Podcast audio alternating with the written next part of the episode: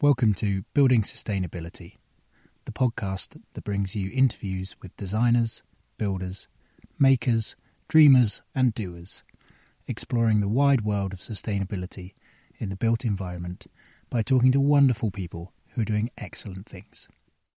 I'm your host, Jeffrey Hart.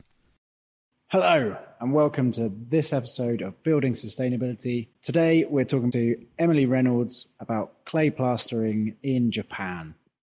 Before we get onto that, you may notice that I'm in quite a big echoey room. Uh, that is because I am on site. Uh, we just finished laying an earthen floor in a, uh, big arts centre in Bethnal Green, London. Part of the building is a, a big performance space and I'm in that big empty uh, hall now. It's uh, it's got a lovely echo to it. The space we did an earth floor in is a 33 square meters. It's a sort of residential area, and I think what we'll do now for a, a probably a podcast first is we'll take a little listen to the earth floor drying.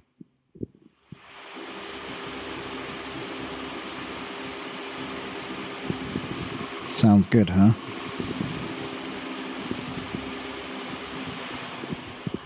So that is a whole load of fans and heaters blowing blowing air around the floor. Um, and I am just babysitting the heaters uh, for the day until until the uh, the rest of the this crew get back tomorrow, and then uh, and then the floors can can dry away. So a couple of things I wanted to say. Uh, firstly, I wanted to say a special shout out to my friend Jamie uh, he not only uh, spent the last three days with me here laying this floor and working tirelessly, he also told me that he likes to listen to this podcast just uh, while he goes to sleep. So, Jamie, if you're listening, uh, just sleep well, mate. Have a lovely dream. Um, I also wanted to say a big hello to my dad, who started listening to the podcast. Peter Hart, hello. Uh, this week, I've heard a couple of my ex Hartwyn students have been employed in the building world. So that's fantastic. Uh, well done, Philippe and Sam. Um, really, really makes my heart sing that uh, you're you're sort of going on to to do the the work that we trained you in. Um, yeah, that's a really wonderful thing. And in fact, it should be said that Jamie was on the first Hartwyn build, the very first one, uh, back four years ago. Um, and he has been building ever since. And now I'm yeah really pleased that uh, I can employ him. So want to say also Nick Hayes, the book is out. I'm reading it. It's fantastic. Uh, if you haven't heard that episode, then go back and listen. Nick has also launched his Right to Roam campaign, uh, which I will put a link to. Yeah, get involved in that. Okay, so on to this episode. It is a two-parter. Uh, it's with Emily Reynolds. Um, Emily was born and partly raised in Tokyo, and then moved to the US. Uh, she returned to Japan to teach English, and at that point, kind of melded a a new love of natural building with the the Japanese culture of of clay plastering. Um, I spoke to her. She was in a, a, very hot and humid house in Japan, and I was in a very grey, wet, rainy day uh, in Bristol. There was a few sort of connection issues. Uh, there was a bit of an echo, which sort of means that I tried largely to say as little as I could uh, because it was very difficult with a, a big sort of uh, echo. Um, but I'm sure you're fine with that. Yeah, there's a few references to uh, the conversation with Will, the last episode. Um, we stray into talking about bamboo as a, a, sort of backing coat as the alternative to wattle and daub or a lath. Um, there's some pretty decent trowel talk. It's it's it's a great episode, and uh, I have to say that this these two episodes are they're the very essence of why I started this podcast. Um, I think with a lot of other guests I have, I've always tried to assume a sort of question style which is just a, a slightly sort of below my my knowledge level, um, to to really you know bring bring everyone into the, the conversation. But on this one, that was out the window. I was just asking the questions I wanted to know the answers to, and I feel like I really thoroughly learned a lot. Um, so I hope you do too. It does get pretty geeky. Uh, I think it's I mean, it's it's wonderful. We ended up talking for two and a half hours, and really could have talked more. Um, I'll be back at the end just to say a few more words, um, but otherwise, enjoy the episode. Hiring for your small business? If you're not looking for professionals on LinkedIn, you're looking in the wrong place. That's like looking for your car keys in a fish tank. LinkedIn helps you hire professionals you can't find anywhere else, even those who aren't actively searching for a new job but might be open to the perfect role. In a given month, over 70% of LinkedIn users don't even visit other leading job sites. So start looking in the right place. With LinkedIn, you can hire professionals like a professional. Post your free job on linkedin.com slash achieve today. Millions of people have lost weight with personalized plans from Noom. Like Evan, who can't stand salads and still lost 50 pounds. Salads generally for most people are the easy button, right? For me, that wasn't an option. I never really was a salad guy. That's just not who I am. But Noom worked for me. Get your personalized plan today at Noom.com. Real Noom user compensated to provide their story. In four weeks, the typical Noom user can expect to lose one to two pounds per week. Individual results may vary.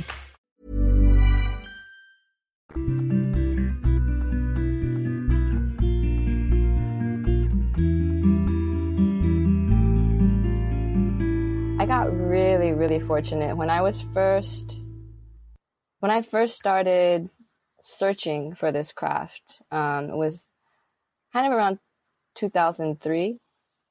Um, that was when I first realized that it exists. But I grew up mm. in Japan, but I never realized, even though um, I guess around 1999 is when I fell in love with earth plasters uh, and started realizing there's something called natural building out there.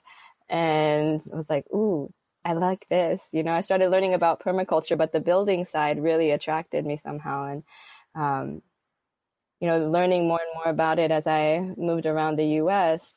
Uh, I was born and raised partially in Tokyo. And okay. so my, you know, my first year of my life and then uh, the years six through nine and then my last two years of high school were in Tokyo.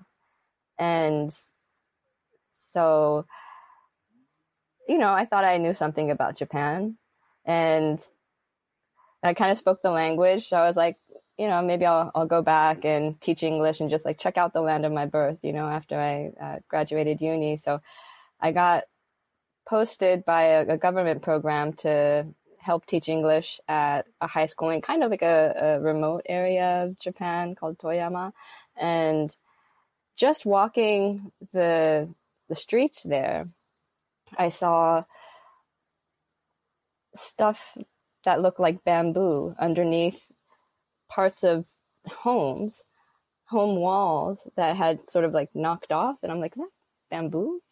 And, and I get closer and I'm like, the stuff on the bamboo is that earth? Like what is this? You know i just like, what am i looking at here? Because the homes don't look like they're made of earth.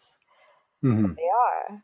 And then that's when i started learning well so are the temples and so are the shrines so are the castles and so are like all the things that i saw growing up as a kid but i just never recognized that what lied underneath these surfaces and what made up these surfaces was natural materials even though i had already decided I want to, you know, kind of go the route of natural building. And that, that really came to the forefront for, for me as I was making my application to teach English in Japan. So it was like all happening at the same time. And then I got here and I was like, what?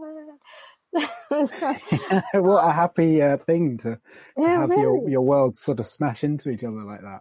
That is a great way to put it. Yeah, it was a big smash. And, and I kind of, I stayed teaching English for three years, but the during that time, whenever I had vacation days, like they have national holidays, but laborers don't get national holidays. They still work when everybody else, like government workers, are on vacation. Like they're still at the job site. So I would, because I speak the language, I was able to express my interest to people, and um, from various directions, people invited me to uh, meet plasterers and I t- like within the first five minutes of meeting them, I'd be like, "What? What? I need to take you back to America, like right now. Like everybody wants.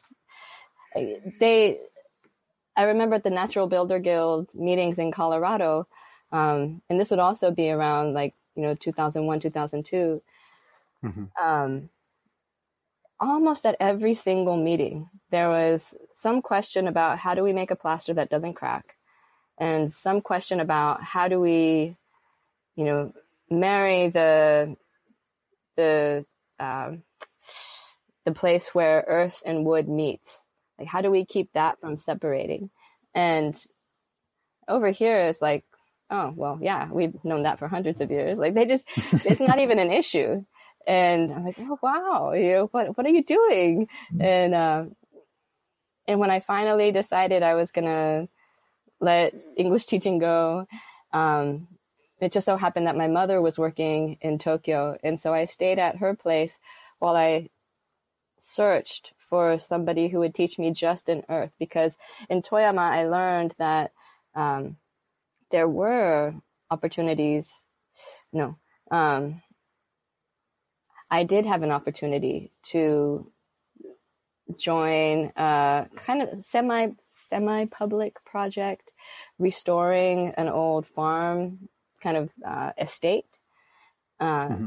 And that's actually um, one of the buildings that's featured in my first book, in the 2009 book, Japan's Clay Walls. So that that thick walled storehouse, it's that that building. That was one of my first exposures to this craft, like real exposures where I like got to hold the trowel, got to hold the hawk, got to be told like, how do I do this? And was told, yeah, sure, come back tomorrow. I'm like, Ooh.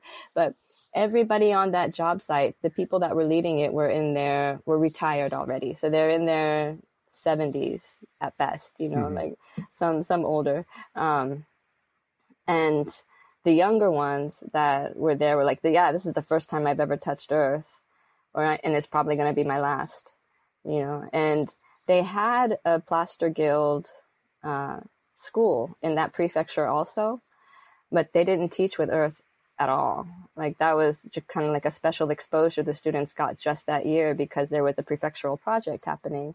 Um, that right. that estate got donated to the prefecture, and that's why the guild became a part of that project. And the only ones with the the skills and the know how to to do the project were the old folks, and it was fun watching them, and it was so fun working with them, and they were so excited to have somebody excited about it, and that was you know probably younger and in female and foreign. It was like a bonus for them on top of that. So I, I got a, I got really um, a nice welcoming from them, but learned quickly that, you know, this isn't going to happen again in this prefecture. And, you know, there was a, um, at the time there was a, a magazine, sort of a, a monthly that focused on sakan work, focused on plaster work, and and mainly on using earth. Um, mm-hmm.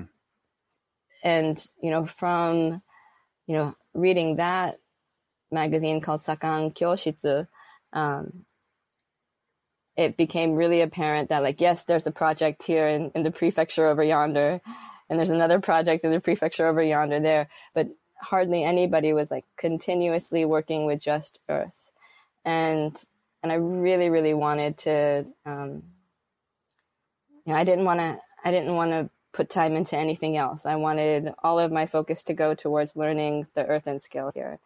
So uh, it took about a year to find out that the place to do that was the Kyoto Plasters Guild. That you know this is sort of the the hub of all things traditional in Japan and they're very very proud of the fact that the tea house comes from Kyoto and the tea house like the only way the real way to build a tea house is is with the you know the bamboo and the the mud walls so Um, So the, the when you say bamboo and mud walls, Mm. uh, it's it's kind of a, a wattle and daub type. I believe so. And it, like, here's the, oth- this is part of like, I have so many questions about the world. Like, wattle and daub, is it always woven? Is it, Uh, yes, yeah. Well, sort of traditionally, certainly in the UK, uh, yeah, upright stakes of, of sort of you know roundwood often, Mhm. uh, and then woven with smaller or split. Uh, okay. And you take it from one side and then exactly. and, yeah. out, and it just, it holds itself. Mhm. Okay. Yeah. So that's a little bit different than what they do in Japan. So here, um, they've got, so let's say you have your typical, you know, kind of Japanese sized wall section, if, if you can imagine what I mean by that. Like the aesthetics that they have here, you see like the exposed wood and then you see like the infill is, is wall, right?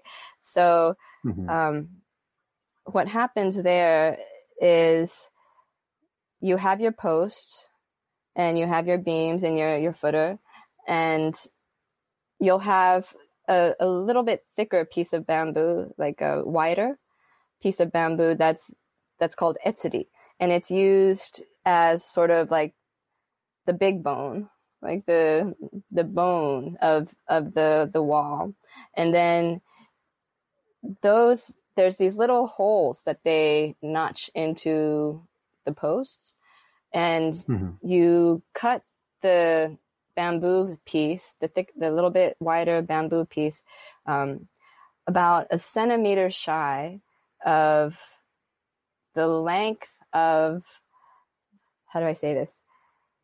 So there's the the space between the posts, but then you've cut these notches into the posts, and so you want the bamboo to have a little bit of wiggle, but you want them you want that bamboo to fit into those slots, into those holes, and stay.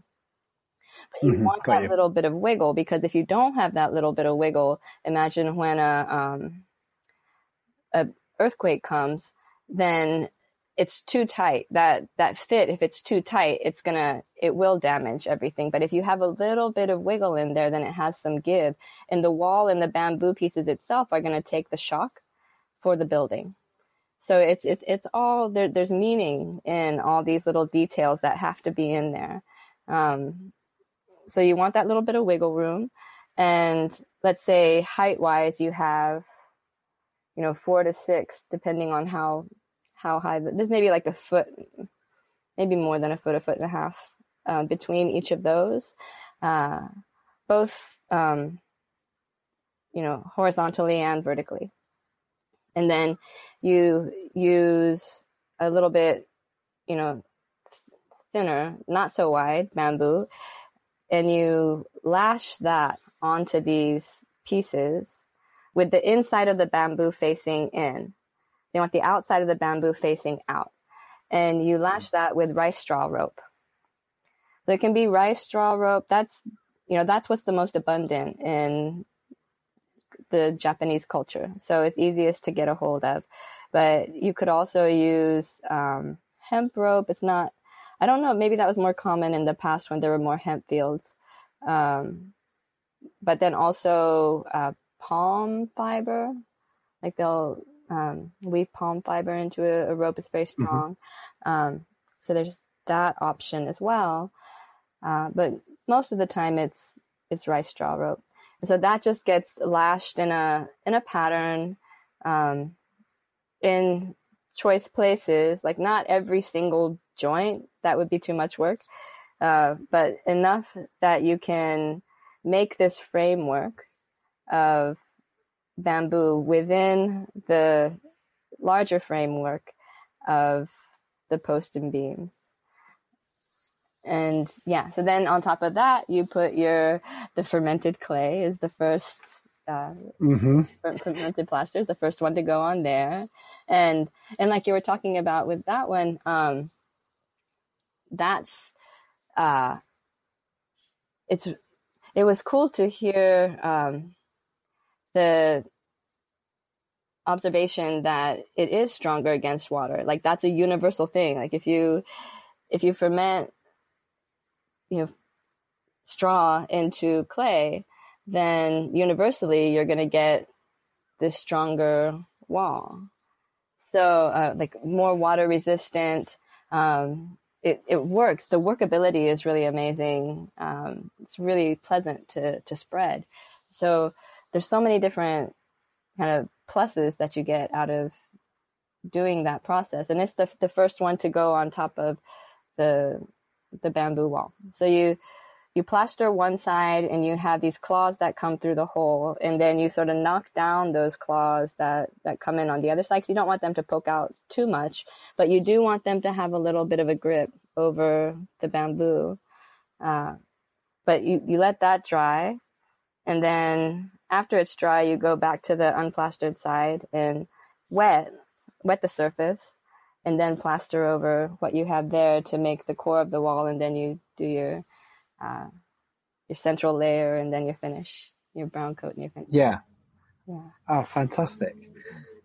It's, um, it, it's interesting to hear the, you were calling them claws, uh, there when we do a, a lath and plaster wall.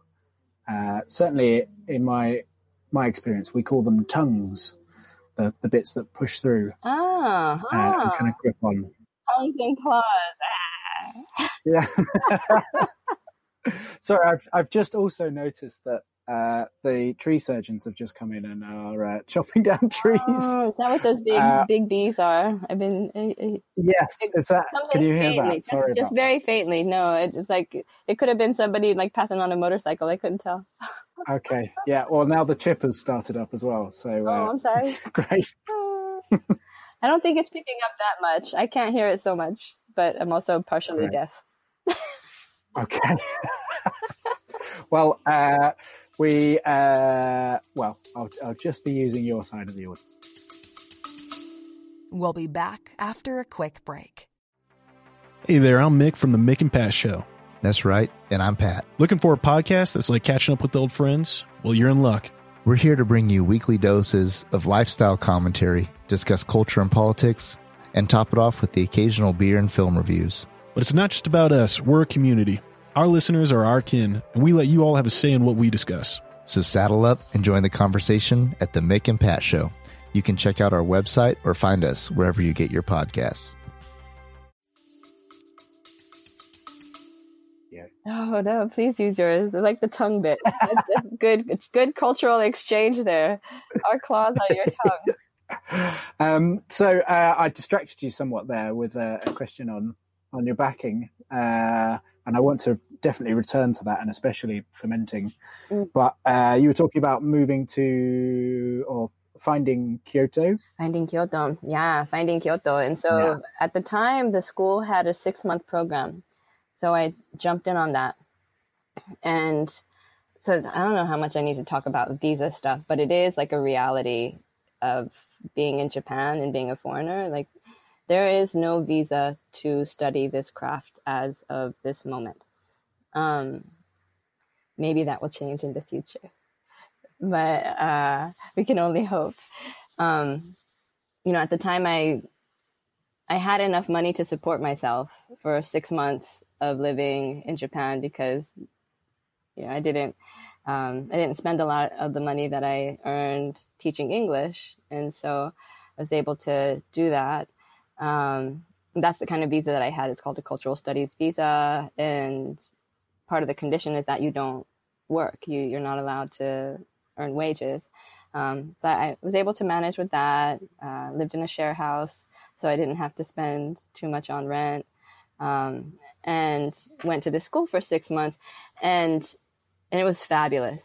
It was just every day, every day except for one day a week, um, nine to five, plaster on, plaster off, plaster on, plaster off, and we just had, we just had like a, a plyboard wall, a series of plyboard walls that we would. The way to prep them is, um, you just garito, garito. You just smear, like just quickly smear uh, the plaster onto the board and then you leave it you let it dry and then after that you can come back and you can start practicing, like put on your first layer. And then once that's dry, you can put on your second layer. But so while that's drying, you go over to the next panel and you practice there.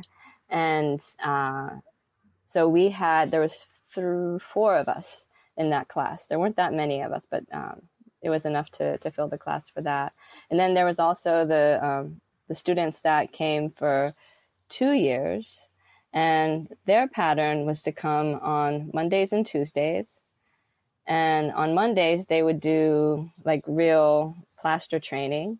And on Tuesdays, we would all get together and do coursework, like sit down in a class, learn about history, learn about design, learn about, you know, a variety of things. Um, Fantastic. it, it's, it's an incredible program. It's an incredible program. And sadly, sadly, there's no more six month program because there just weren't enough students to keep it going. And the two year program is still going. Uh, so it's designed for people who are already employed at a sakan shop. And, you know, the, they'll start fresh in the company and the company will send them to the school so that they can like up level their skills a little bit faster and and learn something and then um, come and apply them on the job site. Um, i'll get back to that in a little bit because it's the uh, kind of a sad story there too. But um, it, it's making it. It's it's barely like it's some every year they're kind of like are we going to get enough students to to keep this program, but luckily they're making it right now still. So that program is still in place. Um, so I was there for six months then, and this man was never my my teacher there. I had the kind of the principal of the school was our teacher in my six month course, but there was another teacher that would come in every every so often and every time I met him in the hallway, he would give me some kind of advice that I was like, that's so super cool. Um, one of them was if you imagine in your mind a Noh dancer, and Noh is like super slow, like really like deliberate movements. He's like, then you can make a beautiful wall. I was like, ooh, what is that? Like, you're talking my language, you know? you're talking dancing and plaster. And I'm like, yes. Um, so that's this guy. And he always had this enormous smile and it was wonderful, wonderful. His name, Asahara Sensei at that time. But he ended, I ended up asking him after the course was over and I realized, uh, I don't know anything about the base. Like, like I just, I did the brown coat over and over and over again. And so I can, you know, make that look somewhat pretty but I don't know anything about what the brown coat's supposed to go on top of. And without that foundational knowledge, like what am I going to take back? Like I don't know. I don't know what I can offer after all of this study. You know, like what. So I, I needed to learn more. And a friend was like, Emily, why don't you do an apprenticeship? And I was like, oh, I think I know somebody I can ask. And I asked, and he said yes. But then the country said no. There's no visa. Oh. I know, super heartache. So that's when I went back to the U.S. and uh, started really wanting to share because whenever I would start talking about my experience, people would be like, "Oh yeah, Italians have really cool plasters too," and I'm like, "Yeah, I'm, I haven't studied them. I'm sure they do, but that's not what I'm talking about." I realized like, oh, people just don't know. And also, I always got asked, um, "Oh yeah," or that people would say like, "Yeah, I have a Japanese trowel." And I'd be like, which one? And they'd look at me like I was stupid. and I'm like, oh, we're not we're not talking about the same thing somehow. Like something something's different here. And and I realized that the only trowel that people associated with you know Japan like Japanese trowel, these like skinny uh, stainless steel ones, and mm-hmm. and I was like, no, that's that's not a Japanese trowel, man. Oh, really? Is that is. so? That was my my first Japanese trowel was was one of those. Yeah, I mean, and yeah, and I you know cherished it. Uh, and then just recently, I've I've uh, been gifted some uh, some different ones, which are more, I think, more authentic. Uh, the kind of very rigid, um, much smaller trowels. Smaller? Are they iron? Do they rust? Uh, yes, they do rust. Okay. Yes. So they have some iron. Um, so the kind of the workhorse for earth plastering is these iron trowels, and they're the jigane, the J I G A N E trowels. And then um, there's also a blend after that. It's called Hanyaki, H A N Y A K I. So both of those are kind of used as workhorse trowels. And so the difference between those and the stainless ones, the stainless ones are not meant for application.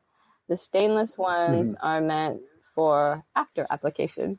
Um, or if you're just using some kind of, uh, here they're used a lot for synthetic application.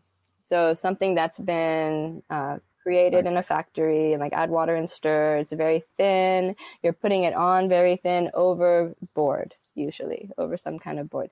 But if you're wanting to use that fermented plaster, that's heavy, heavy stuff. If you try to put that on with a thin stainless trowel, first you're going to bend your trowel, which is such a bummer because it's expensive.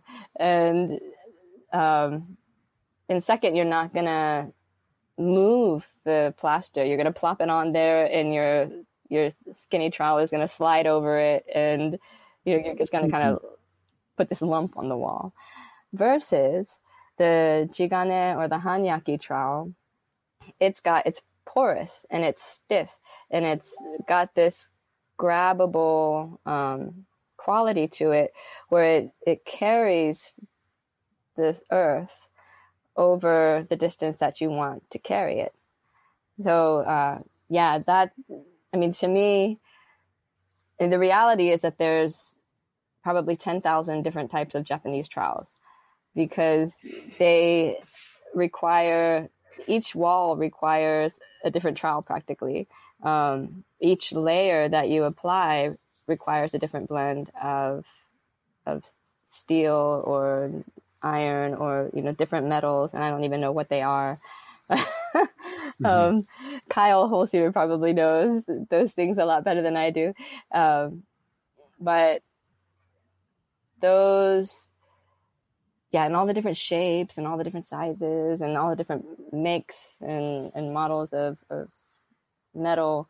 Um, yeah, there's a huge variety of trowels. And so, like when I ask somebody which one, then you know, I, if they know the answer, then that's fun. And if they don't, then it's like, okay, cool. Like you've got a whole world ahead of you. This is really fun.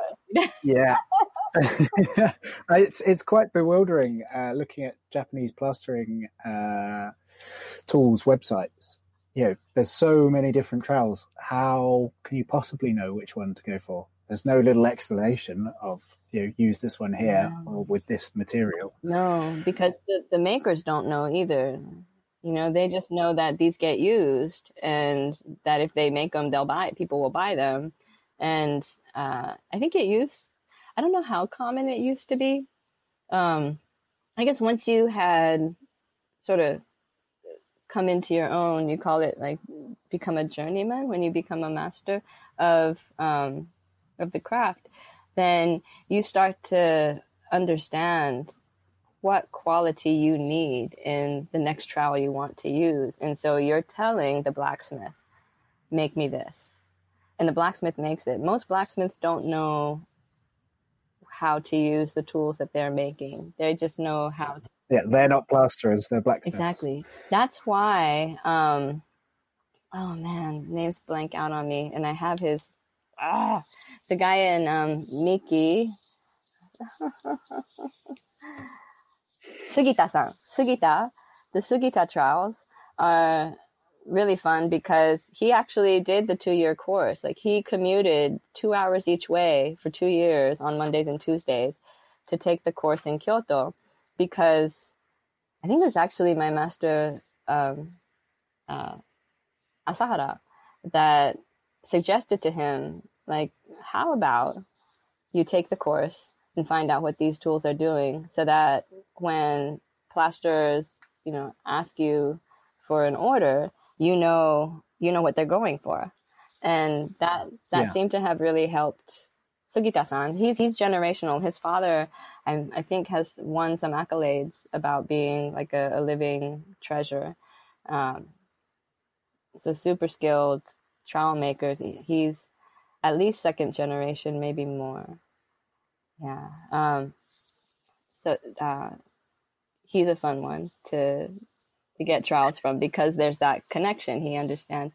But uh, you know, the way he makes trowels um, is a little bit thicker. They're a little bit heavier than um, Yamanishi, who makes trowels in a different part of Japan. And you know, each each blacksmith has their own pattern of making them either wider or narrower or thicker or thinner. And depending on where the trowel starts in its shape, um, that'll first determine how you use it to begin with. But those thicker trowels, they actually become better to they they become more usable as you use them. Uh, that edge, that corner, is it's quite sharp when you get a newly Mm. yeah newly blacksmith trowel. But as you use it, those edges wear down, especially over. Well, if you're using a cement plaster or you're using a, a heavy earth plaster, they'll wear down much faster. Um, and it's not really something that you can do yourself with like a grinder. It doesn't really work that way uh, because your motions, your movements are going to change the shape of that trowel. And that's what's going to work best for you over time. So there's there's even some uh, some plasterers who really don't like lending out their trowels because Aha. they feel like it's going to change how they can use their own trowel because somebody else like used it at a different angle or or something. Yeah. Oh, uh, it's sort of like uh, I don't know, wearing in shoes or Yeah, something like yeah. that. You know, it's sculpted by the way you you move. Exactly. Yes, yes, yes. Ah, yes. I, I feel a little ashamed that the, the Japanese trowels I, I have, I don't, first of all, don't know who made them. And I secondly don't know uh, what they uh, what they're made of. I know. So one of them is very very dark, uh, almost sort of black, Okay. uh, very rigid. Again, it will rust. And then the other one, which I had assumed was stainless, but I don't think it is, is a, a much shinier uh, sort of silver. Mm, mm. Uh, It's also stiff. Yes, very stiff. Yeah, I, yeah my my original uh, sort of uh, what I would now call a polishing trowel or a burnishing trowel. Uh, that first Japanese one I got, which was very thin and, and stainless. Uh, yeah, that one's been retired after suffering suffering a couple of drops. Oh, yes, drops are very sad. Um, Mhm. uh, that's the other thing that's cool about being here is that like those drops, some people know how to undo them. Especially the older folks, like they they've they've been through their own, you know, and they they've been taught by their elders, you know, when they were younger, about how to how to undo those drops, you know, shave things Yeah. down and grind things down at the edge, and um, yeah, that's also an art. Definitely made things worse by trying to fix them before too. So um, there's a lot, a lot to learn and a lot to get like really like precise about. Um, but I wanted to mention uh, one thing that impressed me about being in the US and being around all these folks that really loved their stainless thin Japanese trowels. Uh, and, you know, I'd, I'd go to these places that use them and, and they'd have this like curve, like they'd, they'd be totally curved. And, and yet people love them and use them. And I'm like, wow, you know, this is, I've never seen such a thing. And then, and then when it was time, when, like, because they had bent it so much, sometimes that, um, that amount of backbone of the, the of the Mhm. trowel or the, that, that piece that kind of stiffens it in the center, it would, Uh, like a keel, isn't it? what you call it? A keel? I think I think so, like a boat keel. Okay. Yeah. Or is that what we call it? I'm not we'll sure. call now. it that. I'm sure people will know what we're talking about. Let's let's say it's a keel. So it, it comes apart from that keel, and then people were using that as a tool because it's still on the handle. And so doing like pointing jobs and like getting into small places, I'm like, that's freaking brilliant. I love it. It's this ingenuity. I'm like, that would never happen in Japan. But because people don't know, because people aren't like stuck in this box of this is how you have to do it, you know, it, it Mm. allows for this imagination to take its course from there. And I was like, oh, this is this is cool. I I really appreciated that side of of getting creative with it. Do you do you feel like uh, the Japanese way is very much more rigid? Mm. Uh, like you know, this is this is done with this at this time. You know, Yeah, unless the playfulness isn't encouraged. Maybe no, unless you're extremely famous. If you're extremely famous, right. then you can get away with it. Yeah. Nobody knows your name, like don't even try. Although um, there's one guy who's about our age who I feature strongly in the um, the newer book that I wrote, um, Furukawa-san, and he's he's very unique. Like he's self-directed, and he has mastered the tradition of his area and keeps studying around the country from the masters that he really admires. And on top of that, he keeps pushing the limits of what he can create in like varieties of shapes, varieties of finishes. But he's very dedicated and committed to using natural materials. And that's so super unusual. Oh, because I was saying, uh, I think towards our, our earlier conversation that um, that's it's not common. Like the, the reason that people do this craft is not because it's natural materials. There are some of those people around the country. I haven't met them because I'm in Kyoto. And in Kyoto, it's more Mhm. about tradition. So I can't say like 100% it's all about tradition, but it's, it's, and maybe that the idea that we need to be using natural materials is kind of coming back in some corners of professional, you know, Japanese building offerings. Um, but for here, it's just kind of a job, you know. Huh. That's in- interesting. Uh, so in the in the UK, certainly there's a very there's a big divide between heritage builders and natural builders or the eco builders. Ah, And yeah, even though essentially we're doing the same thing with the same materials, uh, generally they get paid a lot more in heritage, uh, and, we, Yeah. and we're we're just trying to save the world and you know make uh, make people healthy. yeah. Uh, and so yeah, do, do the it's, two ever it's an interesting parallel. Yes, I think so. I like to think that I try and sort of straddle that that line, but um, yeah, it's. I guess uh, yeah, there's a slight, maybe a slight sort of snobbery between the two. Uh, Uh huh. Uh huh. Yeah, I'm I would say. with that because it's on. It it it it it uh it spans the um academic versus practitioner realm too, doesn't it? yes, very much so. when wow how much would we all benefit if we made friends with each other and worked together like there, there's so much Mhm. knowledge like um academics really have like go into the nitty gritties like where did this lime come from and when was it harvested and you know all these little things like what was the what was the uh, condition of this lime while it was a plaster before it became you know while like they go into it and find out all these little details that are so useful to the practitioner if if we could get our hands on that information but it's always in this language that's like i don't know how to read your weird scientific paper like uh, yeah, like i'm gonna go the other way like play with my mud um Yeah, I know, I know how it feels, and I can't. I haven't got the big words to describe that, but I know how it feels. Yeah, and they won't know how it feels. And they're too busy most of the time with their writing their papers and, and getting the information to write their papers to realize that that feeling is the only way to make their research come to life.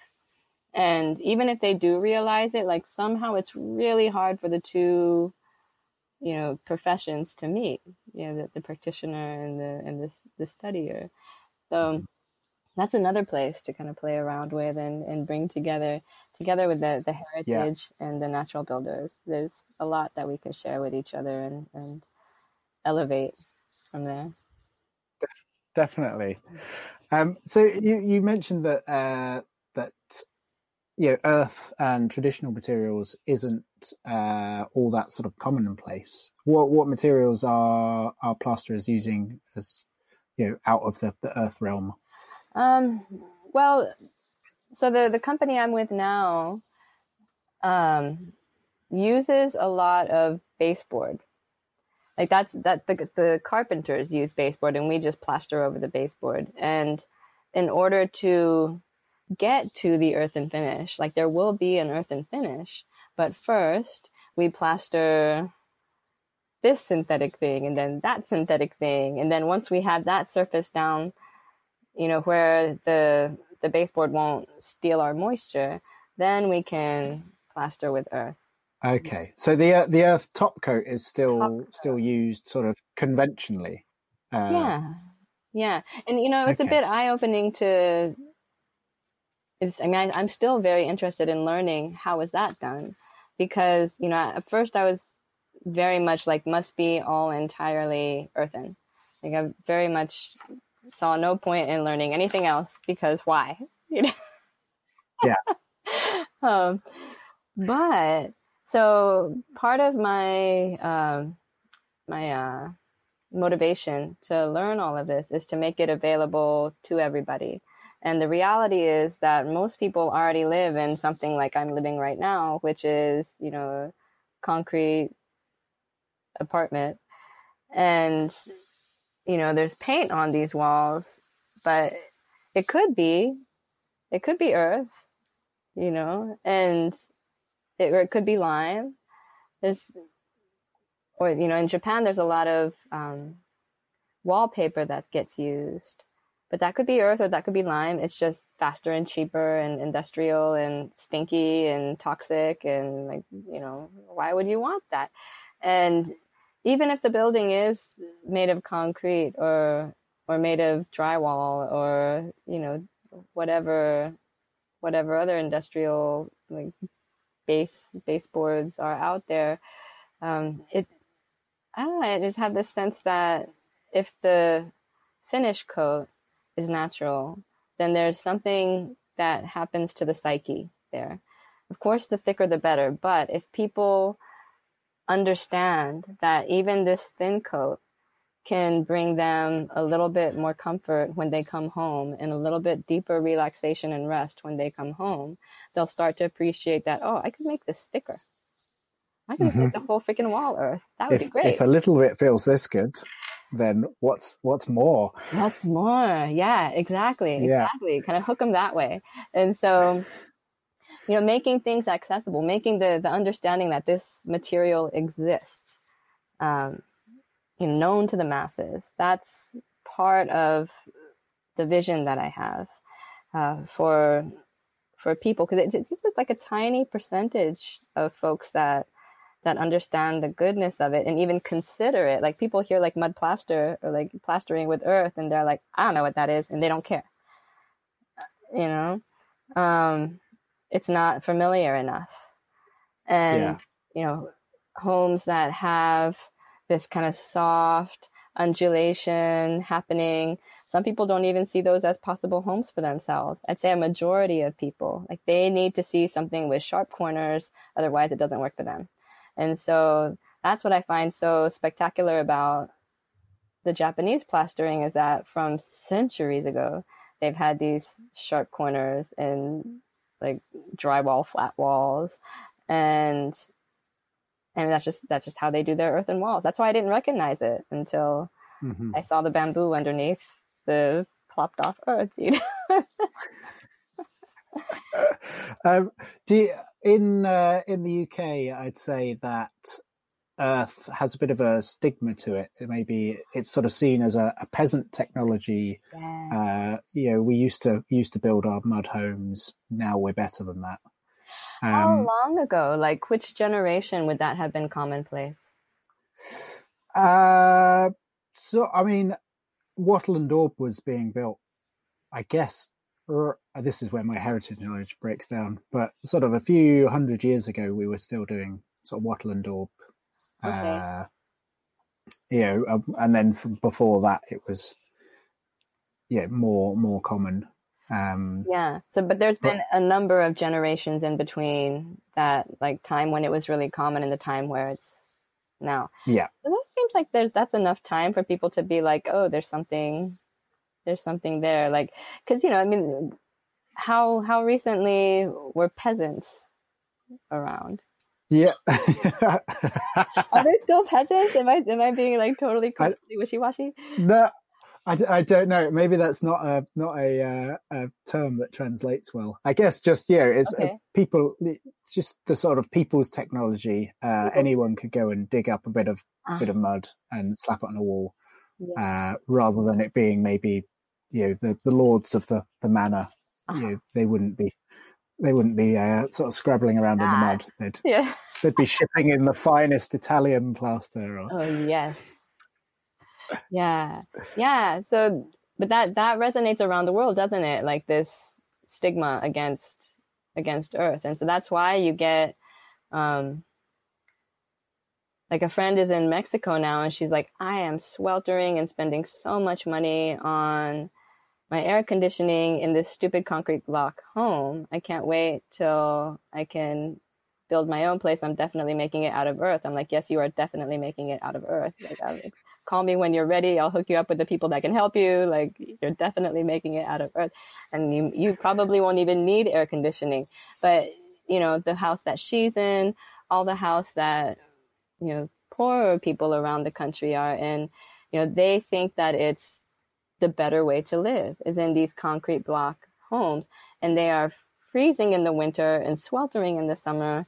And that's no way to live. That's no way to stay comfortable when they had vernacular architecture that helped them get comfortably through the seasons. And you see that in every corner of the world. Japan, too, um, to an extent, Japanese used to be a lot better about tolerating heat and cold. Um, okay, as, Particularly as people, as a people yeah. Um, Yeah. like in the wintertime you have one room in the house that you keep warm-ish and you put on more clothes. Then you make it through the winter. But now people want you know airtight. They want you know there still really isn't like central heating is not in every building by any means um, newer houses that have zero value after 20 years. Like there's a house being built across the way from me, and the materials that are being used, like it has zero value after 20 years. Literally, it's rubbish. Um, and that's what and what happen. materials are they using? They're using so it's a stick frame, and then uh, drywall and cement. You know, mesh for the walls, and then uh, I'm pretty sure the final finish on the outside is going to be some kind of vinyl something, and the inside is going to be some kind of vinyl wallpaper. Like that's very likely how it's going to go. And it, it, I left. The place got torn down before I left. As I was leaving, it was getting torn down. So that was late February. And right now, I'd say they're about a month away from finishing. So other places go up in three months. So at least they're taking a little bit of time on this one or whatever. but uh, that's really typical, and that's that's how people build now. And um, yeah, I guess you know they're they're happy because they have air conditioning, but the air quality is horrible. It's just nasty. Um, and people get sick. That's a reality. Like shikuhouse, that's something that it's sick house. Uh, it's like the Japanese way of saying sick house syndrome. And um, Yeah. you know, I never really hear that terminology in the U.S. Do you have it in England? Yes, we definitely do. Yeah. we do okay and it's it's a it's a modern condition it's an industrial illness and you know i think especially the older plasterers they know that they saw it from the very beginning that once the materials changed these headaches and these nauseas and these other issues that never used to be around started to appear and occur at a massive scale. And so they had to put a name on it. And there wasn't a, there wasn't a need for a name like that in the past. And, and they know why. It's the materials that are being used. It's the design. So um yeah it's but the traditional japanese wall is very thin. And so there's no place for insulation and that's the thing that people want. They want insulation. Aha. which is a very smart thing to want you know? It's very understandable. So the trick becomes how do you have the japanese aesthetic that people want here um, together with insulation? Mhm. Are there people doing that in a, you know, in sort of the way that we would call, you know, natural building, uh, you know, looking for natural insulations, natural finishes? Is that a thing that's happening or is that not? I don't know the answer to that question.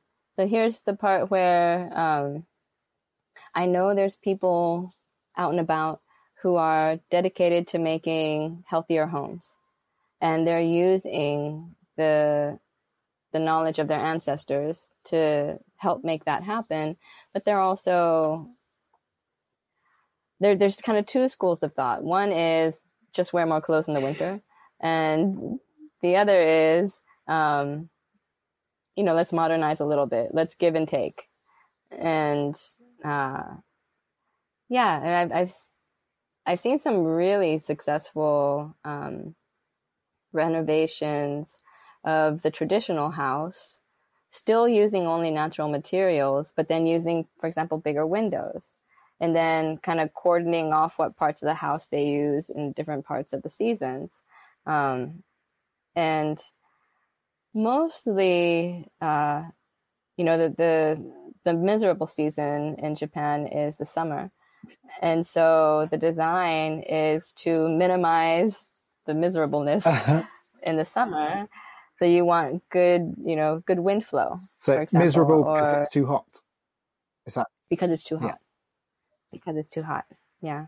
Um and in the winter you can put on more clothes. Yeah. yeah it's kind of finding finding the right balance. They've totally forgotten they used to have um, the common knowledge of directionality. Like which way you put your house will determine how comfortable it is for the rest of its existence for your human body. Um, now they don't have that you know very very very very very very very few people uh, design with that in mind Mhm. and i think that might be true everywhere i think that that's just a an illness that we're all experiencing right now and we got to get out of it Yeah, I totally agree. And yeah, it's, it's certainly the places I've been and the people I've spoken to. Yeah, that's uh, sort of convenience has taken over from from health and you know uh, intelligent uh, placement of buildings. And yeah, yeah it's such a shame. Opportunity lost. We'll bring it back.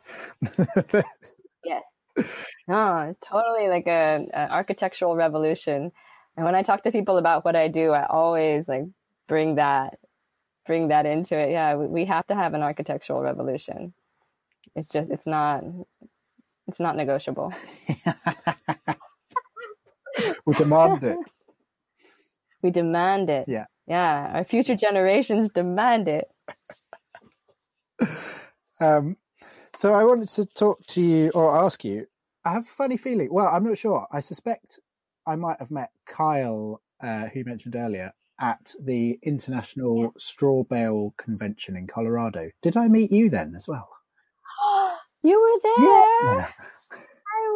I was i was kind of quiet during that time Oh, that's that's so wonderful. I I was sort of looking back and thinking like, oh, you know, my my sort of first bit of knowledge about Japanese plastering came from then. Uh, Oh no kidding! Yeah. Oh great. Yeah. No, Kyle did a great job there. He really like brought in the whole the presentation and the hands-on. So yeah, that's cool to hear that that was your first exposure. How Yeah. amazing! Yeah. Um, but one one thing that really stuck with me then, and I I'm sort of slightly hesitant to say this because I, I fear I might have switched switched the, the memory slightly in my head. But uh, Mm. the the training process of sort of laying on those sort of meter square panels, uh, Yeah. a bit of knowledge hit my head that uh, the the sort of order of preference was uh, was it clean, quick, and then smooth. As in, it's most important when you're learning that you do it, do everything cleanly, and that you're, yeah, you're not not dropping things, and your tools are clean, and then Well, it's done. yeah. You know, speed, and then the final thing that's sort of most important is the smoothness, which I'd say is completely the opposite way around uh, here. Certainly, it's you know, get it. what on, is it get there? get it on as quick as you can. Get it on. Yeah, Get it on as quick as get it on, get it smooth, So- and then like clean up the wreck that you've created afterwards. so uh, I had one master in between that I worked with who was like, I don't care how long it takes you to do it, do it clean. Right. Do it, do it right. Because whatever habits you develop at the beginning, that's what's going to stay with you for the rest of your life. And um, there is a man that I work with in my current place who is 73 or 4, I would say. He is like, when I grow up, I want to be like him. He's so amazing. He is so tidy. Every single movement that he makes is so quick and so clean Yeah. every single time. Oh, how do you do it? You're just like, like, and sort of like this, uh, you know, what would he, what would he do? um, yeah. Uh, gosh, why am I having such a hard time with names today? Is it the heat? Like, um, yeah, he's kind of like my Jesus. When I think about like, if I'm in a, if I'm in a spot, you know, what, what would this guy do? Um, and then next to him, uh, I have another guy I work with. I think he might be retired by now because he was on his way out. It's like 76 ish. Um, he's the oldest on our crew, tiny little crew, so we're gonna miss him. But um, he not so tidy, Oh, really? quick, and his end result looks good enough. But the in between, and sometimes the end result fails. I don't know if that's because he's older, Hmm. if, like as he got older, like he forgot things, or if it's because from a younger age he didn't train his habits to be in that perfect way. Like he trained him in the good enough way, not the like super sharp, super clean depth, you Mhm. know. And so when he when he fails, and he's old too, like there's definitely that. Um, and he feels like he can't retire because there's not many people that can do what he can do, and that's absolutely true. Um, like the company needs him, so he has that that sense of being needed. Um, but there's definitely a large difference in between the two. I admire how both of them work. I learn from both of them, but it's it's a stark difference between the two. And yeah, like uh, I want to be like that guy. I want to do the clean one. Um, so yeah, you know, working cleanly, developing that habit at the beginning, I think is really important. And at the same time, there's another. I mean, there's all kinds of schools of thought because the the idea of like just getting it on there first, like learn that movement of like that speed, and then you can do anything. You know, there there's that way of thinking as well. So depending on who's training you, you're going to hear something different Yeah. and yeah there there's value to both ways you know Yeah, Great. but you do need to clean up after yourself yes. I mean, always clean up after yourself. I think just I, I certainly uh, Rebecca Reed, who Will and I spoke about quite a lot in uh, in the other episode. She is my uh, Yeah. you know what would Rebecca do? Uh, she That's right. That's right. um, and she is always clean. She's all you know. All her movements are very uh, thought out and and you know on purpose. And so I always Y'all made me really want to work with her yeah so much. I'm like, I want to meet this woman. I want to work with her. yeah she's brilliant. I think you two would get on like a house on fire. But she's she's from that heritage world, so she's crossed over. Um, Oh wow. you know, did all her training in li- that's fun for you all. yeah. So came from a very much a traditional lime plastering background. Learned from you know very old, old sort of masters of lime lime plaster that you know where they, the knowledge hasn't been forgotten and has uh, yeah, been handed straight down. So um, yeah, we'll we'll get you all together. It's going to be great. Yes, please, please, please, please. She um, i was actually talking to her about about that about the training process that i'd heard about from from yourself and kyle uh and she i think she instantly went oh, i i want it that that's what i need Yeah, that's really interesting. I have another friend, um, Angela Francis. i know angela You know Angela. i was uh, so i was looking on your jpe website uh, oh yes, yeah. and i saw Very neglected. it's a little outdated. That's all right. I think all websites are, aren't they? But um, I was looking on that and I saw a picture of the house I built uh, down in in Aprovecho, and What? and I thought- oh my goodness. so strange that there's a picture of that. And then I read the next page. It's like, oh, there's Angela. Of course, we built that together. Wow. Yeah. So she also, right, like started training in Philadelphia, learned from somebody who was in the the heritage side of things and um, got that exposure before getting the natural building exposure. And and then she was able to see where those two can work so beautifully together. And she also like when she found out that there was such a thing as Japanese plastering. And then I think it all kind of like came together in this really beautiful like constellation where as she was dreaming about how can I get training in Japan, I was looking for people to come to Japan with me um, because it's not something that you do alone. And like I had real difficulty with that when I came back in 2008 um, and was you know wanting to to do work like I was in Colorado and California, various job sites where um, people would like you know get paid by the hour, and I would be told, "Don't clean the bucket" by the owner of the project. Like, "I'm- paying you by the hour. Don't clean the bucket. I'm like, I can't work for you.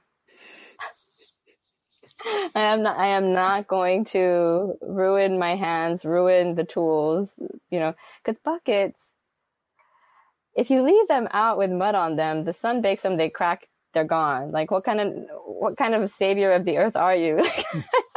I get I get really righteous about it because there's that aspect, but then there's the safety aspect. Um, you know, having that slippery bucket is is not conducive to an easy working environment. And every single step you take is in order to make the next step easier. So, and that's that's true with all the things like materials you're working with, all the tools that you're using with those materials, and the wall itself in the process of of creating that wall. So, um, yeah, I I gave up actually. I I had too many experiences on job sites where I was like, this, I can't, like, I, I can't do what you're asking me because that really, kind of denigrates the experience that I was taught from my master. And I, I want to, that, that's my, my strongest bond right there. And, and I'm not going to do anything to disrespect that. So, um, The, Yeah, these I- I- were the sort of natural building away. sites. these were natural building sites. Yeah. Right. yeah and people with very good intentions you know like their their final their final vision was something very beautiful and what they where we didn't match was that in my training I had learned that you know you're only going to get as good as a wall as your core is. And if you want me to skip steps at the core I can't guarantee you beauty at the surface. And and also I need a safe work site. I need a place where I can um, honor my training. And, you know, washing buckets is like step one. Come on. I can't even go to step two if I don't know how to wash a bucket. You don't want me to do that? Like I can't. we we cannot hang. So so I did it, and that's why like when in 2012, like you didn't see me do a lot because I hadn't been in the realm, but I had written that book. And because of that, um, it was like self-published on Amazon, and all you had to do was was click a little box that said, "Please sell on Amazon," and it was totally hands off. I did nothing. But between the time I published and probably around that year, I'd already gotten emails from around the world, like 20 different countries, and I was like, "Wow, people love this stuff as much as I do. That's so cool. You know, and they're asking me questions and I'm like, I need to go back. Like I, I did not finish my training. And it was really like, ah, because, um, I had people would be like, oh, this is Emily. Yeah, she's a Japanese plaster master. And I'm like, oh my God, you have no idea what you're talking about. Like, I am so not. Like, I was there for a year. I'm a baby. I'm such a baby. And so seeing all the interest, I was like, wow, I, I, need to go back. And plus, for my own satisfaction, um, I didn't, I didn't, I, I knew that I didn't know anything. Yeah. And so, yeah, yeah I could write about it. I could, I could show you pictures and say what's going on, but I couldn't really do it, especially not efficiently. Um, I, I never trained up that much. So coming back was really, really important. And also eye opening because it wasn't until about a year being back that I realized like that that span of being gone. There's like an 8 year span in between where I still used my tools. You know I still every now and then I would join a project um, but wow the habits that I had developed it, after a year of being back in Japan I was like oh this is how you hold a trowel and there was like this magic, phenomenal, subtle shift in the way that I was holding that changed everything about the ease of my plastering during the day, my progress from that moment. Um, yeah, it's, it's, it's a very humbling craft. it definitely is. I feel like there's always just so much to, to learn. Yeah. And how far, I don't, I don't know if you can answer this question, but how how sort of far down your your journey do you think you are? If you you know you've got the the never plastered yeah. and then the the the master plasterer. Uh, mm. You know, mm. I would I would like. Okay, so if I'm really really honest, I'm definitely past the halfway point. Nice. How much past the halfway point? Uh, I'm never making it to the end. I'll tell you that. I don't know that anybody does. Um, is that like enlightenment, isn't it? It's. Uh... it is.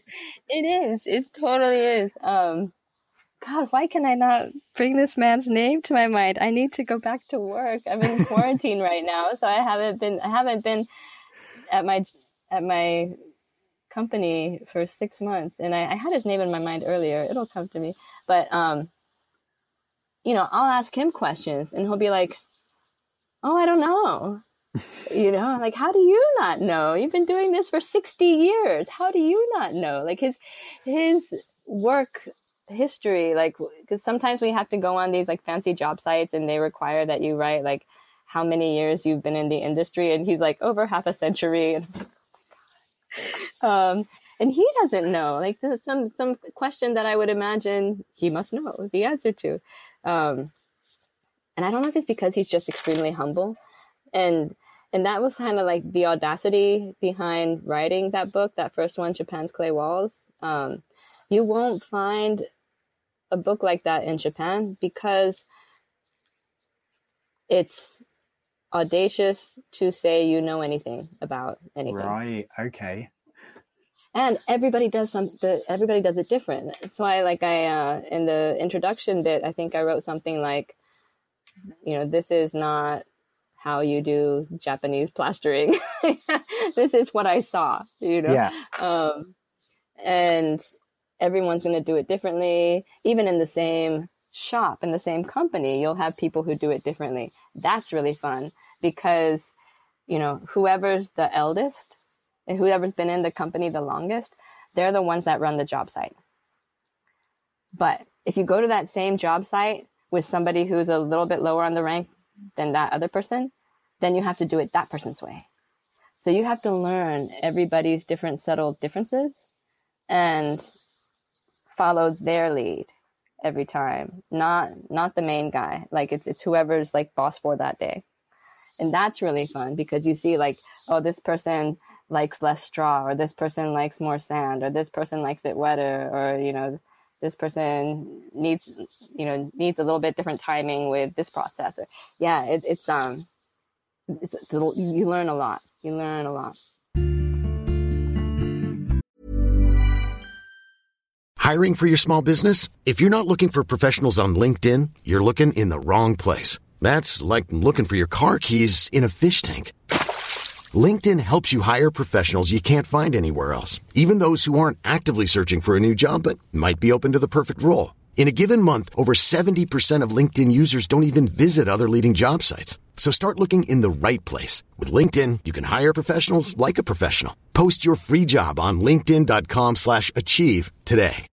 Millions of people have lost weight with personalized plans from Noom, like Evan, who can't stand salads and still lost 50 pounds. Salads, generally, for most people, are the easy button, right? For me, that wasn't an option. I never really was a salad guy. That's just not who I am. But Noom worked for me. Get your personalized plan today at Noom.com. Real Noom user compensated to provide their story. In four weeks, the typical Noom user can expect to lose one to two pounds per week. Individual results may vary.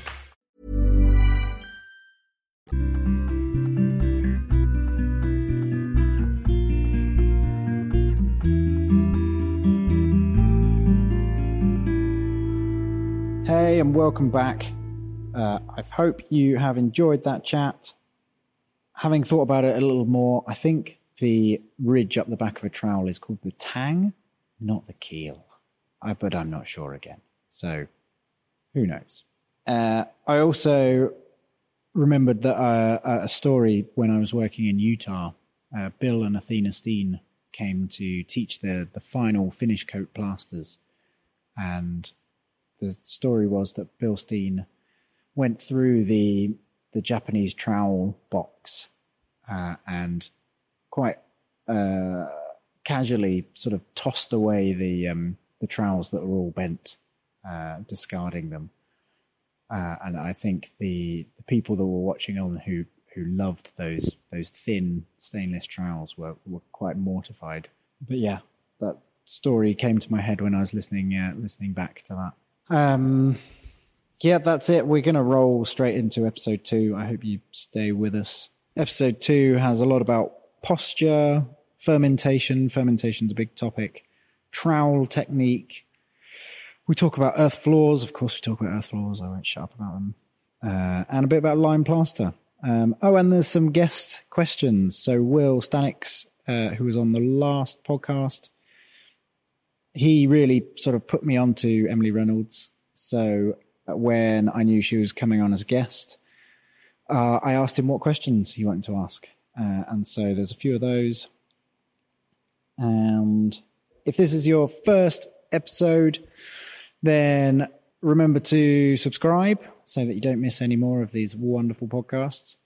And if you have already subscribed, then why don't you tell your friends? Then more people can know about it. And hopefully, we'll all get some more collective knowledge and then save the world.